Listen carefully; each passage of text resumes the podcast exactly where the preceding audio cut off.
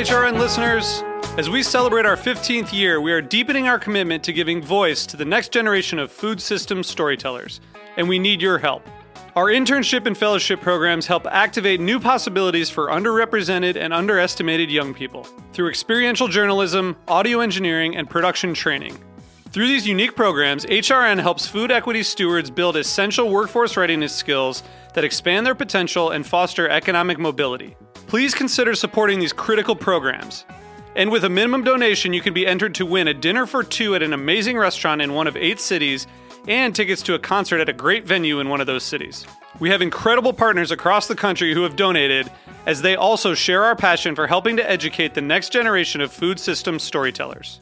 Check out heritageradionetwork.org slash 15 to donate and enter to win today. That's heritageradionetwork.org slash 15 to donate and enter to win today.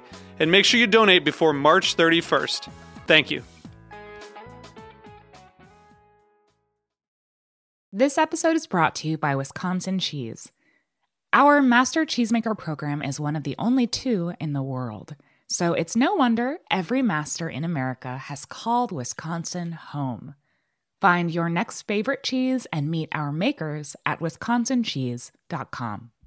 Welcome to Processing, a show about the intersection of food and grief, with me, your host, Zara Tangora, and my amazing co host, my mother, Bobby Comforto, who is not here for the intro, but will definitely be here for the episode.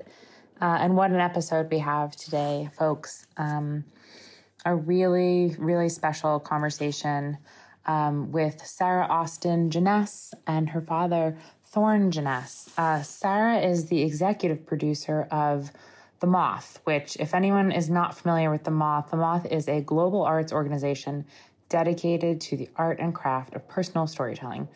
Um, we were just really so excited um, to speak with Sarah and Thorn. Uh, they joined us to talk about the loss of Sarah's mother and Thorn's wife, Maureen, who passed away pretty suddenly of a very aggressive cancer in 2016.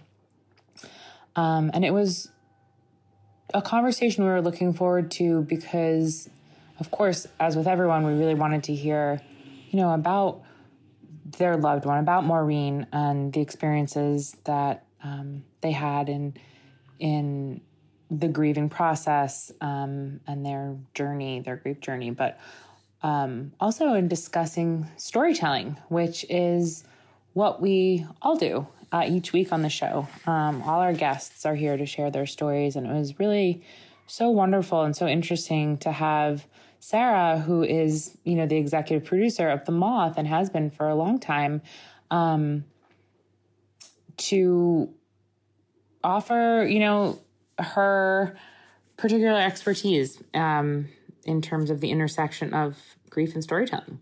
And also, we talked a lot about food, and Thorn and Sarah, um, as you'll hear in the episode, uh, developed some really beautiful rituals around food and grief after the passing of Maureen. So, thank you so much to Thorn and Sarah. This is such a great episode. Can't wait for you guys to take a listen. Um, we also just want to mention, and we put this in the show notes and talked about at the end of the show, but very exciting news that in April, on April 26th, um, the Moth book is coming out. Uh, it is called How to Tell a Story The Essential Guide to Memorable Storytelling from the Moth. Uh, it's published by Crown Publishing, and uh, pre sales have begun. So go ahead wherever you buy books, um, hopefully from an independent bookseller, but um, and go ahead and order that Moth book because the Moth is just such a wonderful resource in terms of, I mean, personally, and I know Bobby feels the same way. Just um, in so many facets of life, uh, storytelling and finding commonality with other people is just important in our in all of our journeys, and uh, especially when it comes to grief, just feeling connected, feeling like you're not, you know, other or weird or wrong for having these feelings and for that you're not alone in this experience. Um, so we really encourage you to listen to the Moth Radio Hour, to check out the book and pre order it. And yeah, please enjoy our wonderful talk with Sarah and Thorn. And we hope you're all doing well. And uh, if you like the show, let us know. Send us an email at processing at heritageradionetwork.org if you'd like to be a guest on the show, if you have a listener letter. Um, also, we ask if you have time to rate, review, and subscribe to the show. It helps the show grow, it helps more people uh, become aware of it and connect. And that, um, that would be amazing if you have an extra moment. So take care of yourselves and each other. And without any further ado, please enjoy our talk with Sarah and Thorn.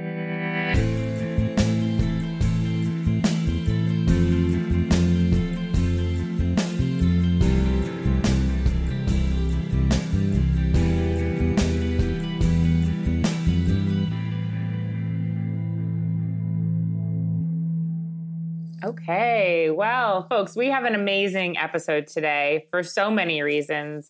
Um, the topic is extremely interesting and complex, and our guests are a, a father and daughter, which is a, a first for us on the show, and so cool and such an absolute pleasure to have both Sarah and Thorn Jenness with us today. Uh, Sarah is the executive producer of The Moth. Uh, for anyone who has not heard of The Moth, it's amazing. Uh, and The Moth is a global arts organization dedicated to the art and craft of personal storytelling. Uh, Sarah also produces and is one of the hosts of the Moth Radio Hour and the Moth podcast. She also co created the Moth's Global Community Program, which develops and uh, elevates true personal stories from extraordinary people in the global south in order to challenge dominant narratives. Sarah, hi, welcome. Hi. How's it going? Hey, great. Hi. Thank you so much for having me and, and having dad on today. We really appreciate it. Amazing. And Thorn, Thorn, uh, you are uh, currently working as a semi retired HR consultant, and you've de- devoted pretty much your whole career to human resources uh, and training and talent management, and uh, are a longtime Long Islander. You, both of you folks are from Long Island, correct? Right. Mhm. Moved here in 56. Amazing. So we share that. Oh my gosh, amazing. Well, we are fellow Islanders, so we at least, we share that, and I think there's a lot more kind of commonalities we can talk about. But um, you know, both of you have this a common story to share, and I think we're going to talk a lot about storytelling today.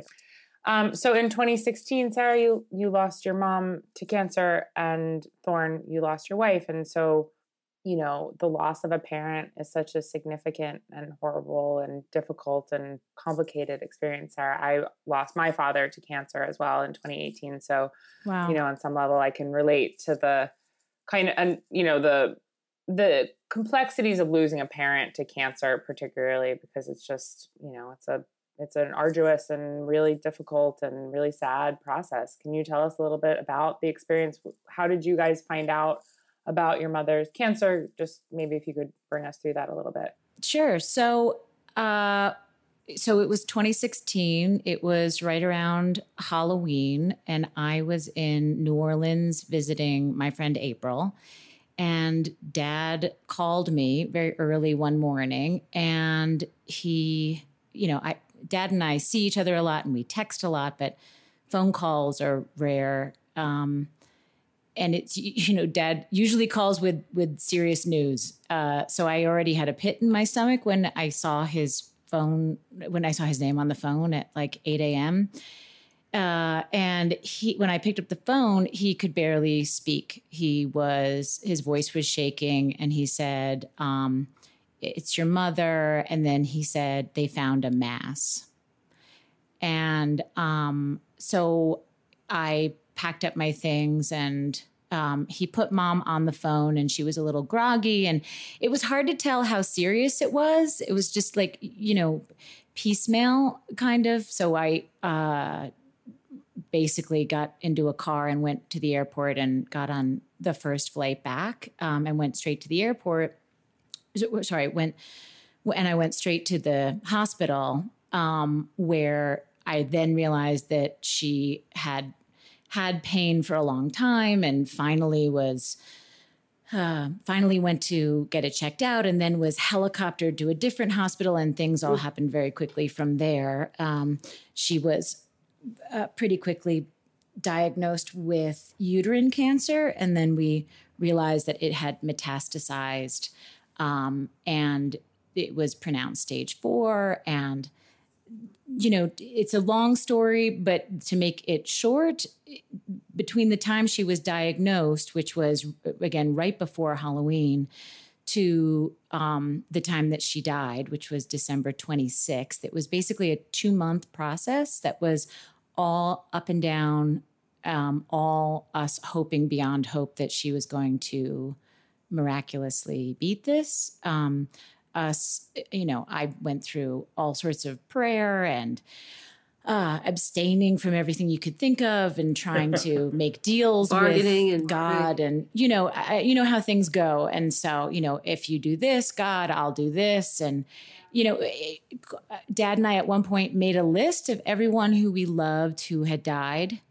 And um everyone who we had been friends with who had died and we decided to i decided to call out to them by name every night and i think we had something like oh my gosh it was kind of fun to remember all these people on the other side beautiful you know? that's it, so beautiful yeah and i think we had like 55 people something like a, a large number, a big crew. and it was so nice to remember how mm. sweet all these folks were and how, and, you know, their own stories. And anyway, so uh, it was up and down and up and down and up and down. And we actually thought we were making progress, and mom was in good spirits, and she kept coming back from all of these incredible procedures, mm. and she was in good spirits. And then I think it was two days before Christmas, um, she had a scan, and we realized that it, uh, that the cancer had spread to her lungs, and that it was that there was no hope and that was the, those are the words that they used. You know, we have to prepare wow. for her transition. Uh, what a lot and, to take uh, in in a short amount of time. It was, and you know, I have to. I I I work with the moth and love the moth. I've been there for almost 17 years. And I took a leave of absence at the time, and they were just incredible with me. Uh, you know, I, I just could never um, thank my colleagues enough. Um, and I was with dad every single day of those two months in the hospital every every single day. And most of the time with Cameron my brother and most of the time also with grandma Harriet my mom's mom and my mom's sister Sharon. You know we all we all took turns um, but dad and I just we just stayed there with her um, until until she died. Sounds like you were conjuring up so much spirit by calling in all the people that had passed in your life. That really is a wonderful incredible image of just calling in everybody to help support in this process and um, it's beautiful. And when you were saying that, I was actually thinking it. It prompted me to think about how uh, there's all these kind of unexpected gifts in uh, in grief and in losing someone, and it's hard to think of it at the time. And maybe it's never easy to think of it or to realize it like that. But when you were kind of talking about you know, calling back these folks in your life that you had known in their spirits, having this kind of spiritual experience, it really is like, you know, if if the if your mother's passing hadn't occurred, that that moment of touching base in that way would have would have also never occurred. And you know not to say one is worth the other of course but like there are these moments that we have in touching base with things we would never normally be able to. And i think that's an interesting thing about losing gifts someone. and grief. It's true and i i think you know i guess it depends a little bit on your and your spirituality and your religious beliefs but to realize that there were so many people i said dad you know who have who did we love? Who loved us? Who loved mom who's passed? And dad came up with a whole list and i had a whole list of people i knew but dad you know ha- had many decades more and and and so and it was it's actually incredibly comforting to think of all the people who mm. were just the best just a plus folks who have died. And and you know and to, to think that there's this I don't want to call it like a net, but there's just mm. this like cloud of love that you know you can't see. It's, and I think that that was really special. And now, you know, now that mom mom has been uh, dead for almost five years now. Um, and my grandmother Harriet has passed away, and you know all four of my grandparents are dead, and so now, I mean the mm. the the number of folks on the other side is like massive, and so I keep yeah. joking with my family like we have to repopulate, you know, we right? To, like we have to yeah. like we gotta you know we we need some more on our team over here because we're getting pretty heavy on the other side.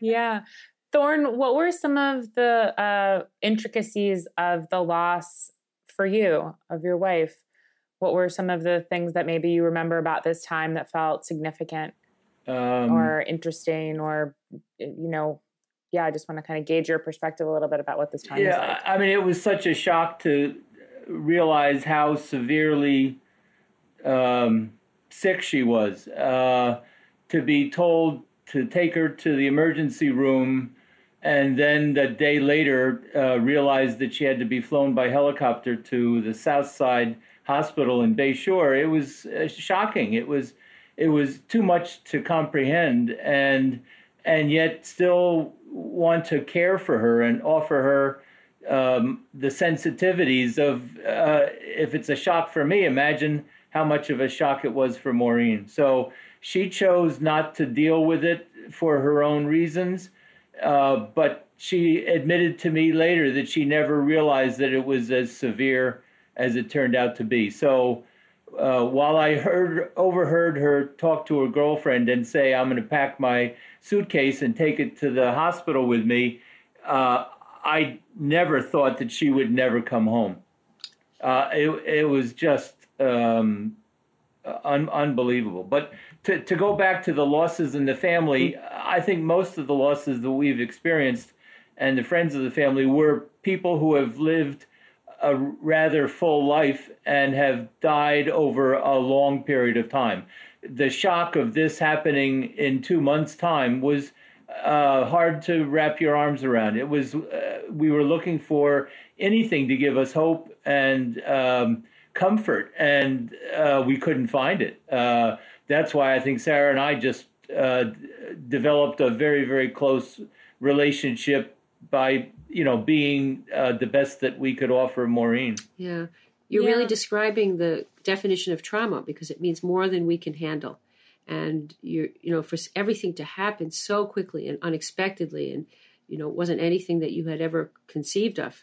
Um, and then it all to come down on you in that short amount of time was traumatic. So it's this different. The grief and the trauma we like to look at is differently in a way. And um, yeah, grief is such a natural process, and trauma is something that's, um, you know, just a profound shock.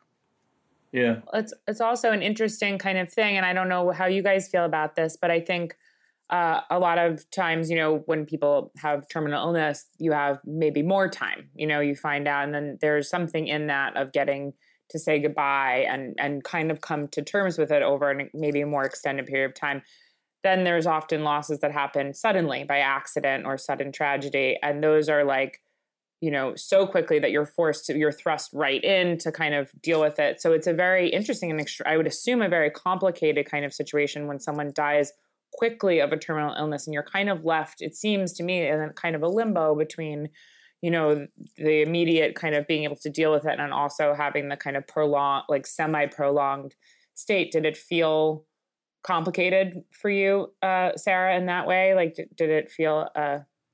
Yeah, well, I mean, at first, at first, her surgeon kept talking, her oncologist at Southside kept talking about the bagel ladies, which we came to just hate. Uh, Dad, I'm speaking, I don't know how you felt about it, but it was uh, these bagel ladies. I mean, I didn't hate the, I love the bagel ladies, but the bagel ladies were the ladies who made it through stage four somehow, mm.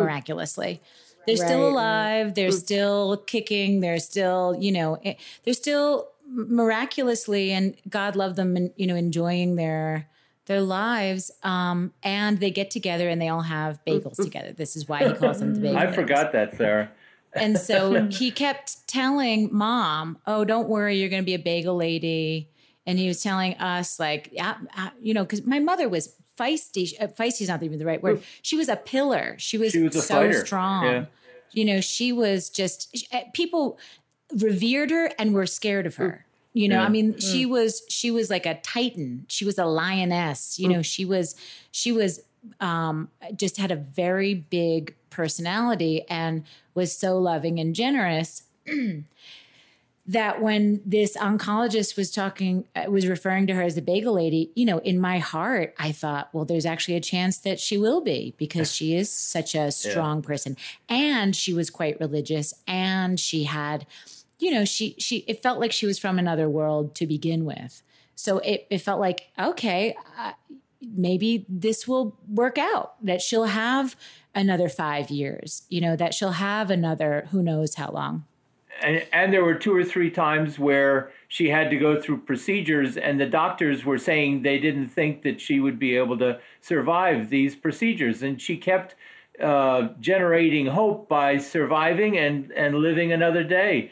Yeah. Uh, she mm-hmm. was in ICU for four different times. We got to know the yeah. mm-hmm. ICU nurses and doctors uh, so well. We gave them Christmas cards, and yeah. they hung up Christmas cards of the family. It was oh. it was bizarre. I mean, we kept uh, holding out hope for anything that could allow her to live another day, and she kept surprising all of us. So uh, yeah. It was uh, to, to to imagine that it all lasted uh, 30 day, 60 days or so is yeah. is amazing. Uh, we we went through hell many times.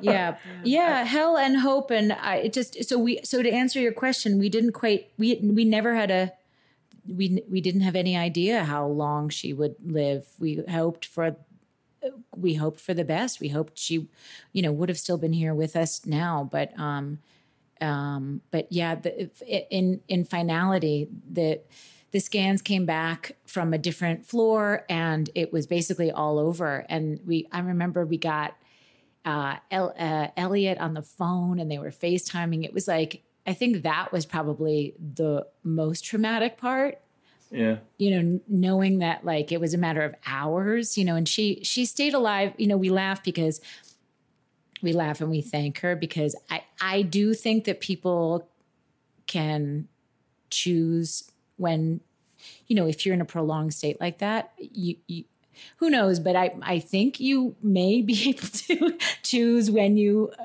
die whether you're dying you know alone when people you know you hear people left to mm-hmm. go to the bathroom and that's mm-hmm. when mom died or people right. or or she waited until everyone was here with her and then she died you know and so do you want to do it privately or publicly and who knows whether you really have control over that i like to think that you do but um yeah, but mom um she wouldn't die on Christmas. Mm. You know, she was in such dire straits and in such pain, but I think she just like, you know, refused to do it because it, you know Christmas would have just been horrendous for us for the rest of our lives, you know. And so she just yeah. toughed it through and and died around eleven o'clock the next day. Was there wow. ever a time that you talked with her about her dying? Was there ever a time that she looked to you guys and said, you know, I know this is happening?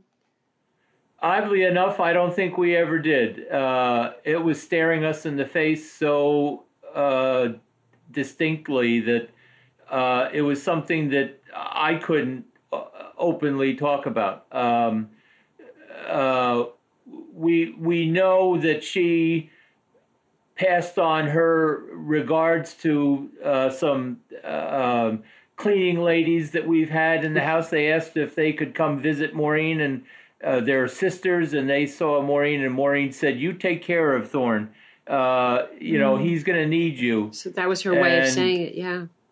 Yeah. So uh, she she still was resilient uh, up to the last uh, moment. Um, when we realized that she had to start the morphine uh, drip, Sarah and I went home that night before they started it, and we said we have a short period of time in which we have to either ask Maureen questions or make statements or make decisions because we're not going to have a chance to do it once the morphine begins. And so we wrote out a couple questions, and, and that was probably the most serious mm. moment for us that it was inevitable. There was nothing we could do to stop it. You know, this happens um, in so um, many families. It's not easy to talk about death and dying, it's not easy to talk at all and so yeah. I just, you know, for I wonder if that was hard for either one of you to not talk about it. It's hard to talk about it, it's hard to not talk about it, right? So I don't think that mom real I don't I, who knows what she realized, but I we didn't quite know that she was definitely dying mm until 2 days before she died. Mm-hmm. It was always the hope, hope, hope, hope, hope, mm-hmm. and then the when when it was finally pronounced like there is no possible way 0% chance that she will live and we have to start the morphine drip and we're, we're going to give her maybe a, a, day to three days. Um, that's when as dad said we talked to her about where she would be buried. Uh, you know, we said we we would like to bury you in the Jenness family plot in Rye, and she smiled and nodded and said okay. But she was so like graceful, Mm. Yeah. like steadfast, and not not stubborn, but just kind of like great graceful about it. Like it's almost like she had just accepted it. Like Yeah. there, there, she wasn't teary. She she was just like almost blissed out in this way. I mean, she wasn't smiling and happy about it. No, of clearly, course, she, Yeah. you know, but she, there was nothing we could do. Mm-hmm. And and then Dad said, you know, we want to start a scholarship in your name. And then we Mm. asked, would you would you like it to be for the orchestral students or also the band students? And Mom thought for a minute, and she said. Just orchestra, Oh. and we laughed about that because you know that was so so her. Um, and uh, and then and then we knew that that one night was like the last night that people could say goodbye to her or pass along their respects. So my best friend Erin came and and said, you know, I, what do you even say in that moment? So I think she just said, you know, I love you and I'm wishing you well, or you know, God. And um, And the And- grandkids had a chance to sit on her lap on Christmas Day. yeah, Uh, That was touching. Oh, that's, yeah. that's and Christmas Day, there were some presents there, and but I think I think uh, earlier in this, like maybe halfway through the first month in, m- mom and I were alone in one of the rooms that she was in, and um, she, out of nowhere, she said, "I'm sorry, Sarah. I don't know how or why this happened." Mm. and that was and then i was just kind of silent i was silent you know because she had never apologized for anything ever. Totally out of character. you know just to be honest with you so i knew something was terribly wrong. Um yeah but there was just nothing to at that point there was just nothing to say. I don't even think i think i just held her hand. I don't even think i said anything because it was just uh it was just so much I mean, the, the odd thing was that she was in so many different rooms in the hospital uh, during that 60 day period of time. She must have been in six different rooms. They kept moving her around. She got to meet most of the nurses, uh, the, the oncologist and his uh, team of doctors came in several times each day. Uh, he he turned out to be a Dartmouth graduate as well as me, and that was part of the reason why Maureen chose him. He was he came in on the very first day, and he had to make a pitch to Maureen as to why she wanted to use him as her oncologist rather than going to uh, Memorial Sloan Kettering. And so she looked at him and she said one thing. She said "Wahoo wah," which is an old um, motto of Dartmouth alumni. Uh, representing the relationship with the American Indians, Which is the New, New he- Hampshire connection, right? That's the New Hampshire Yeah. connection because, Yes, um, yes, as you yes. said, you've had how many generations of your family have Uh, lived in I'm New the tenth generation. Sarah and Cameron are the eleventh, and our grandkids are the twelfth generation from sixteen twenty four or something like that. Wow. I mean, it's it goes way way back. And I want to comment when you were talking about your mom, Sarah, and the and she said, "I'm sorry." Um, you know, we were talking about stories before the show started, and I guess stories can be in a few words, right? A few words can tell a whole story. It's Yeah. really it was so beautiful. So, so what happened after that? You mentioned that it was the day after Christmas, and that you were going to New Hampshire. Is that where you had the funeral service in New Hampshire? Uh, no, we had it down here in, in Huntington at uh, St. Patrick's uh, January 6th, if I remember correctly. I mean, we needed to take some time Yes. and, and, and grieve. Um, uh, so we had a three step process. We had the funeral service at St. Pat's on the 6th. We had a party at Crew uh, following it, uh, and it snowed, which was fitting. uh, was so everybody pretty. had to get home uh, in the snow and and uh, go on with their lives. And then we had a uh, uh, what did we have, Sarah? We had the burial in June up Yeah. in the Rye. So it was a very extended, Extended. grieving period, but we had to grieve two or three different times. And tell us more about the scholarship because that's so incredible that the, those were the last few things that you talked about. Tell us more about that. Um, I don't think we had ever talked about it, but it was one of the things that I think Sarah and I agreed to when we were home that night and saying, "How can we continue Mom's memory?" I, to this day, I don't know that half of the students that she had. I mean, she taught for thirty years, mm. and usually orchestras have as many as hundred kids in the orchestra. She also had a chamber ensemble, which is much smaller, but she rubbed elbows mm-hmm. with so many hundreds and hundreds and hundreds of kids, thousands of kids. And to this day, I'm not sure that as many of them are aware that she's no longer here. And so, one of the ways to continue her name in perpetuity is to continue to uh, honor her name. So, I reached out to the uh, school system and said, I would like to set up a scholarship. What do I need to do? And they said, You need to put together a proposal. We need to better understand who this person is uh, and I said, she's been your sidekick for 30 years. What do you, I mean, you should be naming a school after her, or at least an auditorium, right. you know? Uh, yeah. And so I had to pitch that. Uh, and then I had to determine what's the reasonable amount. Uh, this was an LLC, so it, it had to be uh, a legal entity. It had to be a you know 501c3 uh, organization. There was an awful lot that had to be done to just set it up. Um, the the funny thing about it was that the first time we had to choose a, a, a deserving senior to to win the award, it turns out that the winning uh, senior happened to be the, stu- the the the daughter of one of Maureen's former violin students going way way back. Special as that generation. And, and, Beautiful. And, and so the joke was, come on, Maureen, you know, stop playing around. stop stop uh, managing your your life. I take it that she um, played around. She played. She had a sense of humor. I take it.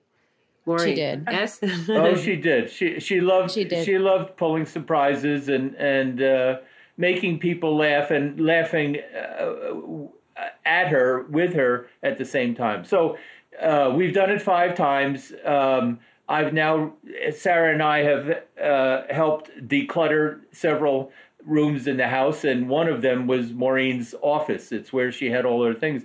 And I found so many mementos mm-hmm. that uh, deserve to be in the school mm. rather than at home that I reached out to the current orchestra director and said, Can I make a donation? Can I give you the scores of all of her uh, music uh, library? Can I give you practice books for all the different musical groups that she had to coach? Um, and so he was nice enough to say, I'll take anything you want to give. So that'll continue Maureen's uh, memory as well. Beautiful. You know, my brother Cameron and I have, we grew up going to rehearsals with mom. So we grew up in, in the Walt Whitman rehearsal rooms hearing uh, classical music uh, you know and and i think part of my love of or feeling so comfortable in the theater and and on stage uh, on the you know in the the theatrical art side, you know, comes from my mother mm. bringing me through um, you know stage with with her chamber ensemble and her various orchestras and she used to have everybody to our backyard for barbecues mm-hmm. when we were younger mm-hmm. and so to honor her with a scholarship mm. for those students mm-hmm. who love music it just made so much sense i think it came to dad and to me in a in a fit of what do we do and it, it was almost divine like it, it just it was right there in front of us and we came in the next morning before you know while mom was still conscious and it was so nice um, but it is it is it is it feels it feels like home to walk into the backyard and see current students just like we did when we were when my brother and I were it's young. Beautiful. So um, many people want to do that celebrate. and never get the chance to do that. You know, they want to. It's a dream. You've done it for five years now, four years now. That's really yeah. incredible. Yeah. I understand Maureen liked to cook too. That mom liked to cook. Uh, she was a great cook. She was a risk yeah. taker. She would invite people over and then uh, seriously contemplate what can I do that'll kind of be the perfect uh, uh, dinner plan. And more often than not, she would cook something for the very first time and take risks associated with it.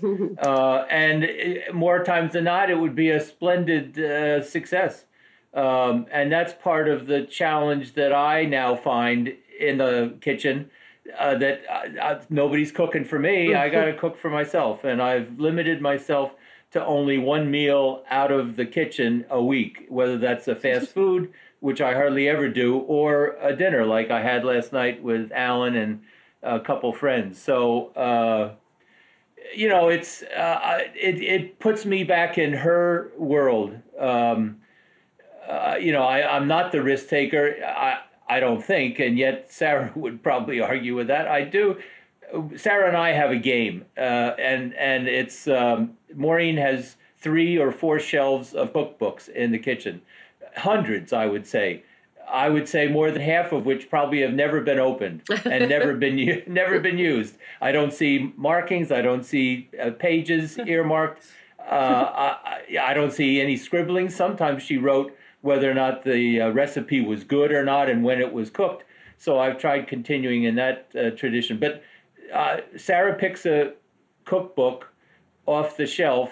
I then choose a recipe in it and Sarah, knowing the, where the cookbook is coming from, has to choose a video that we're going to watch while the dinner is being served. And I love and that. we've done it That's four amazing. different times. It's it's amazing. I mean, it challenges. That's incredible. yeah. So it give us an example. Me. Give us an example. I'm curious. Go ahead, okay, well, the first one, yeah. Okay, well, I think you know, in the so mom left behind so many things, and like Dad said, some of the cookbooks have never been used, but some of the cookbooks have been used so much that there are all sorts of markings in them. And then she had other recipes that she wrote on index cards, and so mom has just tons and tons and tons of recipes around. So we said, what are we going to do with all these books? And I picked for this first cookbook to try this, you know, special night, um, a cookbook from the South. It was like the Savannah cookbook. And um, dad picked a recipe, and then we watched The Prince of Tides. Oh my goodness, Barbra Streisand. I know. yeah, I know. and Nick Nolte, the Low Yep. Country. I recently a watched spinach that myself. salad, and I, Dad, I forget what you, what was it? Spinach salad and like scallops or something Uh, like no, this? I think it was uh, shrimp shrimp scampi oh, yes. Shrimp scampi and a spinach salad. and a yeah. spinach salad. Fun. And then we thought this was terrific. And it, it felt like such a way to honor some of the s- mom's love of cooking, some of the cookbooks that were just sitting there. Um, and, and then we wanted to do it again. So the next one was a cookbook from New England. It and was we watched It was the Sopranos cookbook. Oh, the. Sopranos cookbook, um, and and the, so the the next was the Sopranos cookbook, and we uh, watched two episodes of the Sopranos and had an Italian dish. Another one was um, the New England cookbook, uh, and we watched The Departed, and then the last one was a beautiful. French cookbook, and we watched Charade with Audrey Hepburn. oh my gosh, you just watched I that, just right, watched Poppy? that movie too. Loved it so much. Yeah. That's No, so it's wonderful. It's. I think Yeah, you've started a new a new game for families. I mean, this is so inspiring. Beautiful. really. Yeah. So, you know, it's it's interesting, Sarah, because obviously so much of your life's work has been dedicated to storytelling and it's something that I think we want to kind of touch on too at, at before we uh, end the episode. But you know, cooking uh, is also kind of a form of storytelling, especially when it comes to passed down recipes. Um, it's a way of continuing a bond with people who we lost, and in that, you kind of, I think, are conjuring these memories of folks. What was what was it like when they made this? What was it like when they were in the kitchen? And kind of reliving these you know very personal stories and personal experiences that we have with them and i i personally think that there's something in recreating a dish or using somebody's cookbook or you know thorn how you were talking about you know cooking for yourself is kind of your way and and continuing a bond with maureen um I, I just think it's interesting, Sarah, as someone whose life's work is based in storytelling and based around storytelling, how do you feel about cooking as a form of storytelling? Well, I think I- I think to to to tell a story about any experience, you need an angle in. So I like to say that that moth stories are like short documentaries. You know, you you can't tell your whole story, your whole you can't tell your whole life story. You have to pick and choose which experiences you want to mine for meaning. And I think that cooking food or sharing a meal is such an excellent way into relationship. Um, we've had a lot of stories at the Moth that center around food, center around a recipe. Um, some some stories that I can remember include a specific recipe or the memory of a loved one cooking a recipe as a beautiful detail that they use in order to build the character.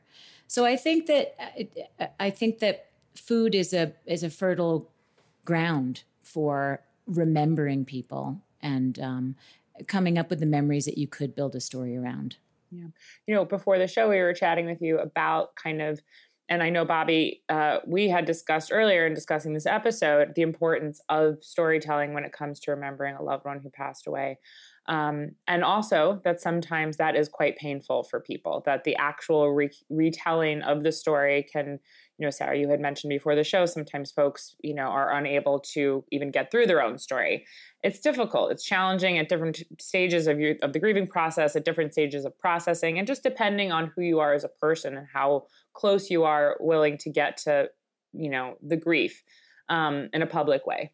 Uh, I think that personally, and sometimes cooking and it could be cooking, it could be woodworking, it could be a walk in the woods, anything that kind of is uh you know, an alternate way process. of storytelling can sometimes be a way into touching upon that, even if it's too hard to repeat it verbally. You know, even if you're not ready to talk about it yet, there's something in like accessing your story through, you know, reliving some of these things that were uh, really important that that you shared with the person or that that really kind of represented who they were and in fact you know part of the reason that we even started this podcast and kind of talked about it tied to food you know the intersection of food and grief is because sometimes it is so deeply painful to uh, access those memories or it's a societal taboo that maybe we're not supposed to talk about grief or death or it seems you know too dark or too too uh, upsetting to talk about.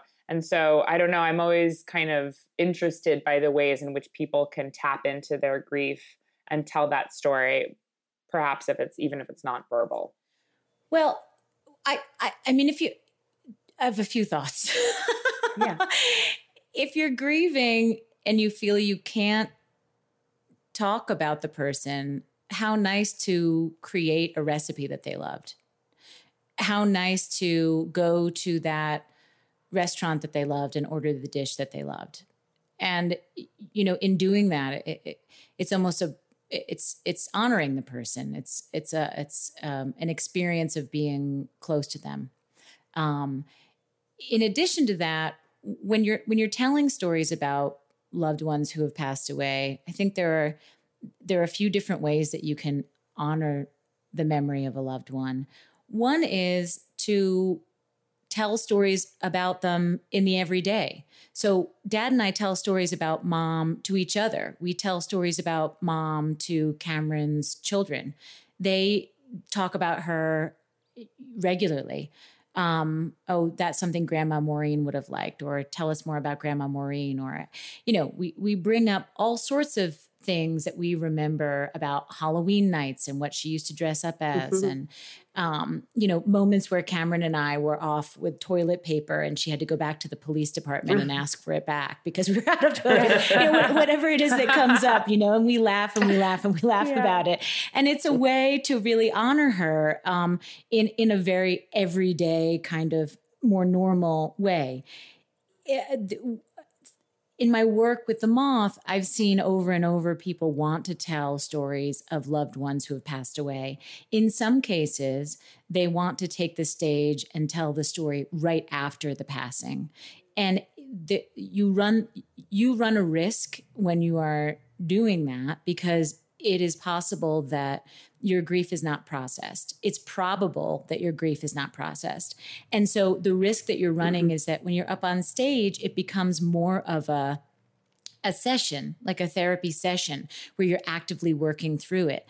And to be honest, that's not exactly what the audience came to see. Mm-hmm. You know, you need some reflection exactly. and time that has passed since the events that you're talking about to turn the events into the art of story. So so when we're working with people on a moth main stage story which is the directed series the stories that are 10 to 12 minutes long that you hear the bulk of on the moth radio hour and the podcast those stories have been have been directed by somebody in tandem with the storyteller and the what, what the director is really looking for is can we contextualize this relationship that you had with the person? Can we find an arc for you, the storyteller, so that it is about your relationship with that person? And is there a place where we can end the story that really resolves the story, that really makes the story, your story, make sense. Because if the grief is not processed um, to some degree, we've seen storytellers stand on stage and not be able to get to their ending because they're so happy that they've conjured this loved one in front of hundreds of people.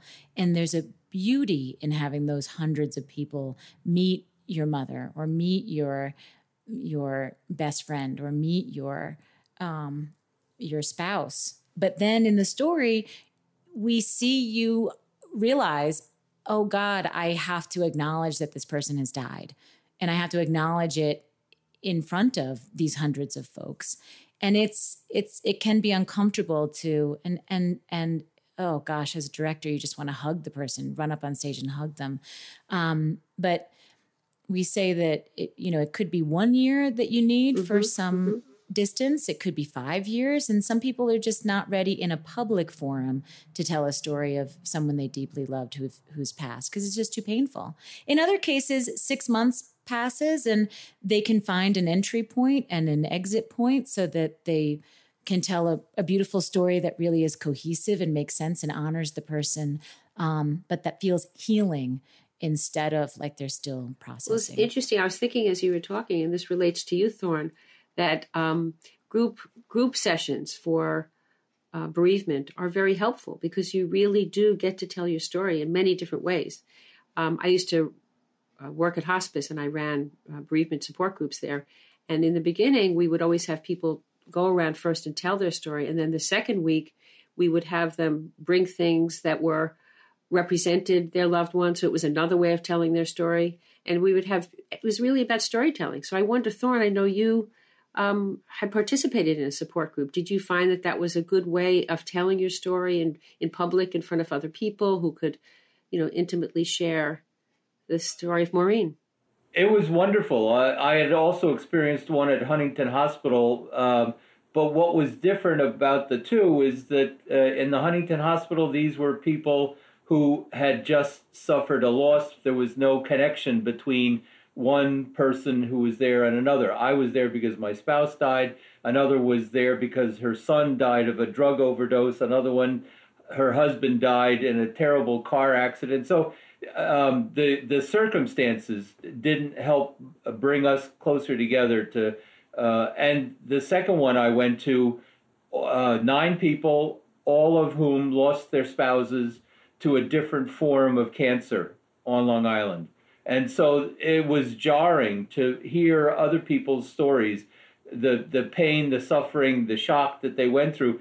It it normalized it for me. I went in thinking, how, how could anybody deal with uh, losing a spouse in two months' time. It was record setting in some respects. Uh, but in many ways, I didn't think Maureen or we suffered nearly as much as people who fought breast cancer four different times before uh, the wife died on the fourth round. Uh, that's over three years. So it puts it in perspective. You can accept the finality of it a lot better but it also uh, caused the group to become best friends with each other. Mm-hmm. We've now, and Bobby keeps saying, I can't believe that going on four and a half years, you meet every month for dinner out. Uh, you just share uh, a love for each other and what they've had to go through to survive. You you become uh, part of each other's story now. Yeah, yeah. Mm-hmm. It's, a, it's a new thing. family yes. of sorts. Yeah the thing that strikes me, I think, so much about storytelling um, is that, you know, and again, Sarah, you had kind of touched on this a bit when we were just chatting before we recorded, is that, you know, I feel like as human beings, everyone's life has a very different uh, and very complex, uh, very personal struggle, right? We all have these things that we deal with, no matter what they are, no matter who we are, no matter where we live what's happened to us. And I think that the thing that can really keep people in a dark place sometimes is feeling unseen. We all kind of want to feel seen. And then the value of feeling seen and the value of feeling heard and the value of feeling like, you know, uh, my story represents me and that if i can share my story and if someone understands my story that like makes me feel you know seen and heard and how important that is and additionally uh, thorn to your point you know hearing other people's stories can make us feel less alone you know yeah. i mean and it doesn't take away the individual individuality and how complex each of our losses or each of our experiences are so unique to us but to know that you're not alone with with pain and with grief especially is important um, and i just think that you know the profoundness of uh, giving people the opportunity to share their stories is is really huge and is so kind of uh, i don't know just important and impactful in terms of like the grieving process in general. I think like being able to offer a way where people can you know let that into the world and sarah in your line of work like giving people this platform and opportunity to do so is so generous and so it really is. It helps our human condition as a total. Yeah. Well i thank you for saying that. I've been with the moth for almost 17 years and i love it. Uh, i just i it the art of storytelling is such a um, it's it's a gift the storyteller gives to the audience but then i like to say that the moth looks like a storytelling organization and it is but is it is really a place that invites people to practice the art of listening. And i think that's what you're what you're saying that in this day and age it is quite rare for people to be able to tell of themselves of a of a life real life experience that changed them and be uninterrupted for a handful of minutes um, and so you know, in non pandemic times, the Moth has 600 live events a year. Some of those are very small scale and open mic, and some of those are much in, in much larger theaters. But in every case, a single person who you may sit next to on a bus or in an airplane or stand next to online in a grocery store um, is telling a crafted story of something that fundamentally changed them. Mm. Um, and grief and, and loss is fortunately, unfortunately, just a part of life. And so it shows up in a lot of moth stories. And sometimes it's the kickoff. We say, like, sometimes it's the inciting incident. Sometimes the loss is what starts your story. Mm-hmm. You know, you're, you're beginning with, with, the end of one story is the beginning of another. Beautiful. So the, the the passing of a loved one could kick off a brand new chapter for you and does. Mm-hmm. Um, and and in some cases the the death comes at the end of someone's story and it's after a long battle or it's it's or it's a shock. Um, but but death does does death is present in many moth stories as um, I'm sure the listeners know. Mm you know, it's interesting because I think that when we're in times of grief, whether it be heartbreak, whether it be loss, whether it be any kind of, you know, just really upsetting situation, there is this feeling, at least I know I've had it, and I, I'm assuming most other people have, that no one can possibly understand what I'm going through. No one has ever felt this before. And I think that that is both true and untrue at the same time. Mm-hmm. You know what I mean? It's true because you are a unique human being and, you know, the kind of uh, bizarre complexities of what makes up people and what makes up their specific feelings and everything is can't be matched right? It's like a fingerprint. But at the same time it's untrue because we all have the kind of this common bond in that like strife affects each one of us trauma grief pain like it all um, joy you know what i mean pleasure like all these things kind of touch everyone in their lives in the same way and so i think the, the one of the most wonderful things about any platform uh, particularly the moth which is so incredible but uh, support groups aa uh, you know p- different podcasts documentaries filmmaking yep. really art recipes like it's about like kind of this human connectivity and when we can get those little tiny breakthroughs of light to be like i am not I am not the actual only person that has ever felt this pain or this joy. And that is comforting in some way, at and, least. To, and as we always say on the show, the courage to reveal yourself. It takes great courage because it's it seems so much easier to just hold it in. You know, although I always think of this quote that Maya Angelou had. She said, There's no greater agony than bearing an untold story inside of yourself. Oh. Oh wow. Yeah. Incredible. I think the courage to share the, the courage to share your stories plural. Um, and and the courage to listen to other stories makes life less scary. I mean, I don't think that Yep. death is just death is not spoke death is not talked about as much as it should be, in my opinion. Um, it is still quite taboo. It is something that we will all experience, and if it were more part of the, if it were part of our everyday. Uh, I mean, not in a super dark way, but just eh, you know, acknowledged, named. It's it's it it doesn't take on the weight that I think that uh, it's not it's not as scary as um, or as untouchable, you know, as as some people as as some people believe it to be. Absolutely. I have a question for both of you, Sarah and Thorn, since we are, do love to talk about food on this show. And you've mentioned that Maureen was such a, a wonderful cook and had so many cookbooks. I'm wondering if either of you, you know, individually or, or together, if maybe there's something that was just kind of so important in, in the family uh, in her cooking.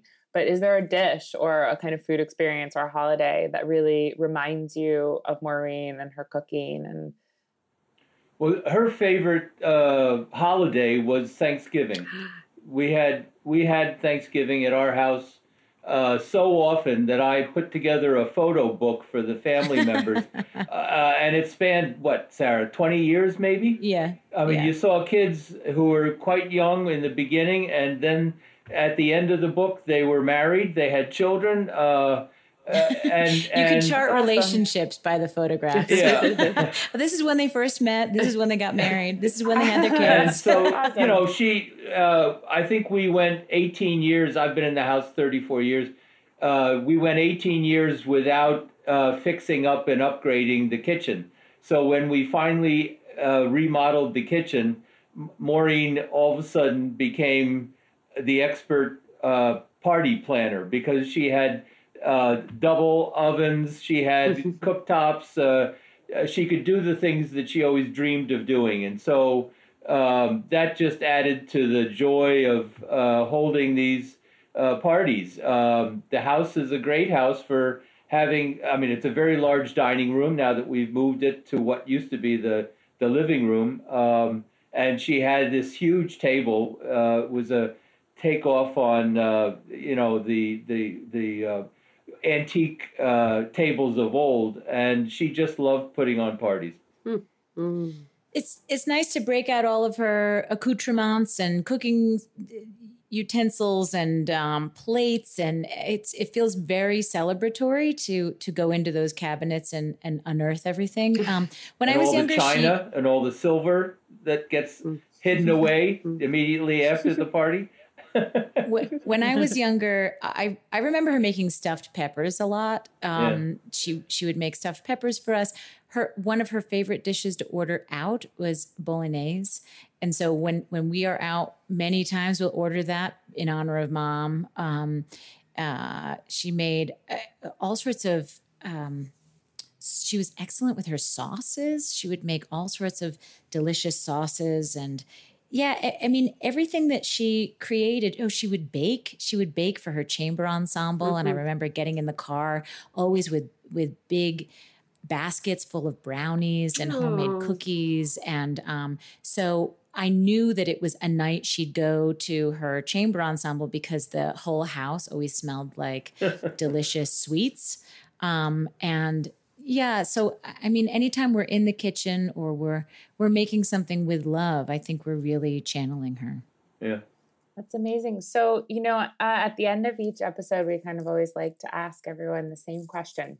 And everyone's answers are always so different and so interesting. Um, but I'm going to ask it to both of you. And uh, that is uh, if you could have given yourself one piece of advice at the beginning of this grieving experience, kind of knowing what you know now, having processed your feelings and kind of, you know, gone through the grieving process, do you have any advice that you would give to your younger self, kind of just beginning on this journey? Um, Sarah, we, we can start with you.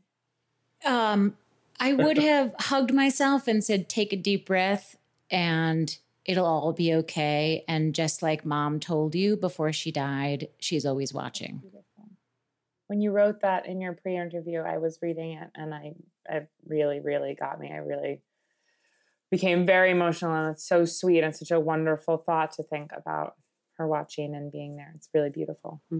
Well, th- th- that's what's so much fun of hearing the stories from Sarah and Cameron of conversations that they had with Maureen when I wasn't there. So it's almost like it's it's almost like opening up a whole new chapter in better understanding and appreciating the relationship between mom and children, uh, rather than just uh, you know spouses talking together. We we had a very challenging life lives together, uh, two different uh, distinctly different chapters uh, with two wonderful children to show for it. But if if there was anything that I would say to my uh, older self, it would be stop feeling as if you could have done something differently to to lessen the pain and the suffering that she went through.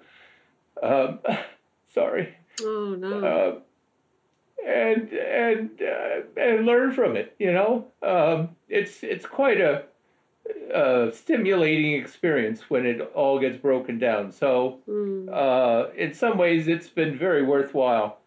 I hate to say it that way, but not to see her her go. But uh, it's opened up a whole new awareness to me, and I think to the kids in terms of what is what does life mean to us now.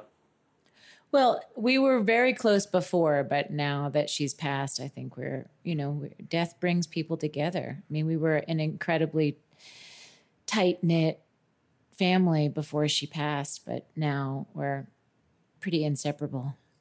I just want to thank mm. you guys. I mean, we have one more thing that we like to talk about at the end of the show, but I just want to take this opportunity to like not just say thank you for joining us, but deeply because to to come on this show and to go to tell these stories is I always really think of it as being so deeply generous. It's such a like generosity of spirit. It's a heavy lift emotionally, you know, because it's not just the hour that we spend together talking about these really kind of very vulnerable, very you know hard to think about memories and times but it's the it's thinking about before the episode. It's the days that follow. It's the listen re-listening of it. So it's like really you know unearthing some big feelings even if they are feelings you've processed even if these are stories you've told you know even if your career is in storytelling to tell your own story publicly is a really heavy lift. And uh it is so we appreciate it so much that generosity and we know that our listeners appreciate it so much and there are people at all different stages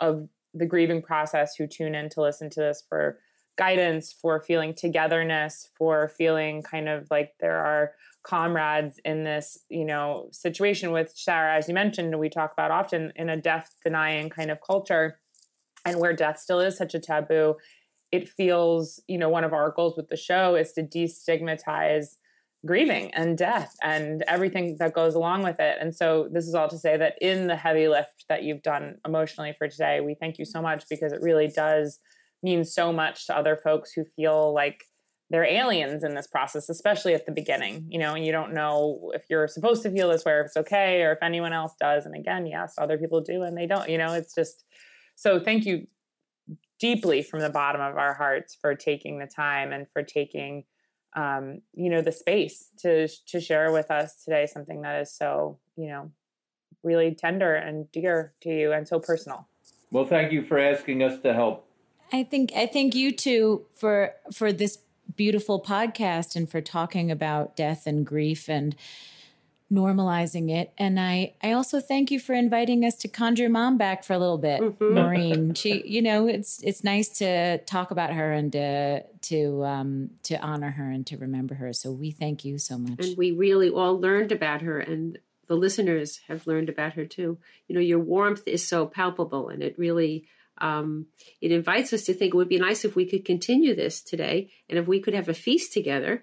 What would we bring to the feast? So, if we could sit at that wonderful table in your dining room, Thorn, the one that Maureen loves so much, and we could sit down and have a meal together, what would we all bring? Uh, I would cook a turkey, Okay. just like yeah I would do out on the Weber grill for uh, Thanksgiving. Ooh. Uh, Maureen would make uh, sweet potato and sausage casserole. Ooh. Uh, she would make uh, spinach, uh, no, broccoli uh, casserole, and uh, shortbread. Um, what else, Sarah? She'd make beets for me, which I would appreciate greatly. Yum. Right. and a Um, nice salad. a very nice salad. I would I would probably make stuffed peppers in honor of her. Um, she loved an eclectic an eclectic dinner, a hearty, um, uh, a hearty dinner that was eclectic and filled with lots of comfort food. Oh, good. You know, it's, interestingly enough, um, my friends have a farm, and I went to there last week, and I brought a bunch of peppers. They gave me a big basket full of peppers, and Zara made me stuffed peppers this week. She came out from Brooklyn and made me stuffed peppers. So it's interesting you're talking about that. So you bring Really? stuffed peppers, and I would bring Oh, mushrooms. I would so bring mushroom nice. strudel because my mom was Hungarian, and I she taught me how to make strudel when I was a young child. Nice. It's the first thing she taught me how to make. But I would make mushroom strudel. I would get all kinds of interesting mushrooms and um, a creamy filling, and I'd make a, a nice flaky strudel. What would you make, Zaz? Well, because we're talking about we talked about cookbooks and Maureen's love of cookbooks and your guys' amazing, by the way, amazing and beautiful and sweet tradition that you have to with the cookbooks. I I love it so much. It's really really amazing. Um, my dad's favorite cookbook. My dad was a chef and a baker, and he had lots of beautiful cookbooks. And some of them, actually, funnily enough, are covered in cake batter. So I know the recipes that he really loved have like 40 year old cake batter, like just crunched on. And people have asked, you know, the, the question, you know, if you had to grab something from your house, if you could only take one thing, like it would be these cookbooks that are crusted in cake batter. So one of his cookbooks that's the most crusty and covered in like in cake batter is Maida Heatter's book about cakes. Um, she's a wonderful, prolific cookbook writer, and his best, his favorite recipe in there was her carrot cake. Mm. And so the carrot cake page is illegible. You cannot read it, but um, you can kind of get the recipe online now. But it's just covered in carrot cake. That's all to say I would make my dad slash Maida Heatter's carrot cake. Oh, that's incredible! Oh, I Yeah. would. I that's incredible. What a Yeah. beautiful image.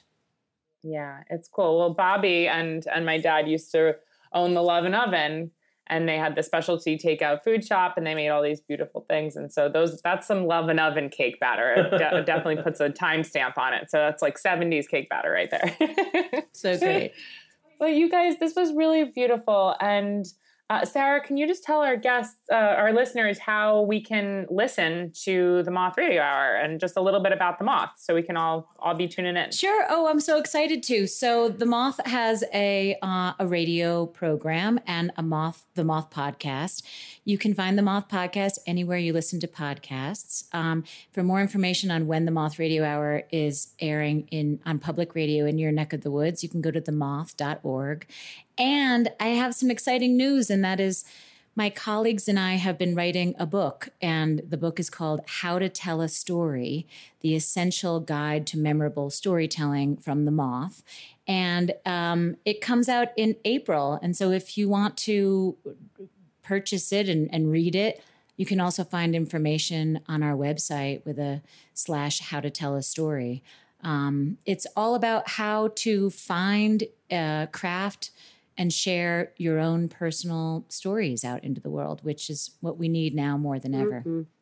Yeah, really amazing. And uh, I'm so glad that we just got to have your perspective on storytelling and the kind of importance of storytelling. We couldn't possibly have a better expert when it comes to storytelling. And when you say it's more important now than ever, it's so it is so true because we are all like you know kind of more in like in our own worlds than ever and uh, there's so so many reasons to share our stories now we cannot wait for that book that is amazing and we love the moth and really to both of you guys as a, as a team to come on and be able to talk about this together it's really special it was really really special I Thank you again. appreciate you, too. And Dad, I appreciate you. Thank you for joining me today. Well, thank you for Thank inviting you. me.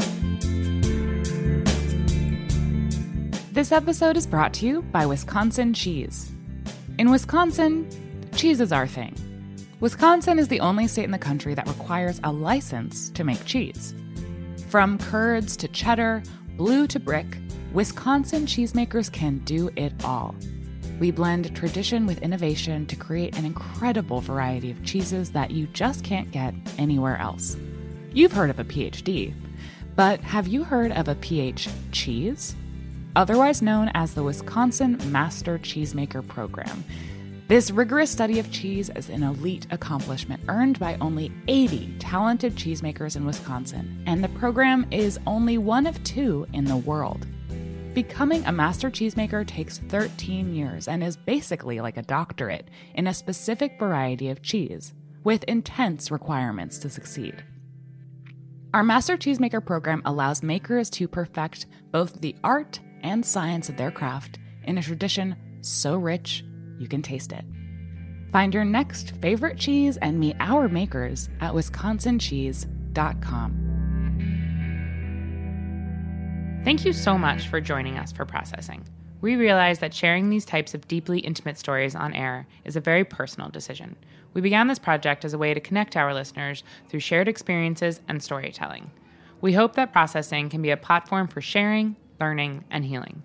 We appreciate our guests' willingness to be vulnerable and value nothing more than making both our guests and listeners' experiences with our show positive and progressive. If you're interested in being a guest on the show or writing in a listener letter, please email processing at heritageradionetwork.org. Please follow us at processing underscore podcast on Instagram. Processing is powered by Simplecast.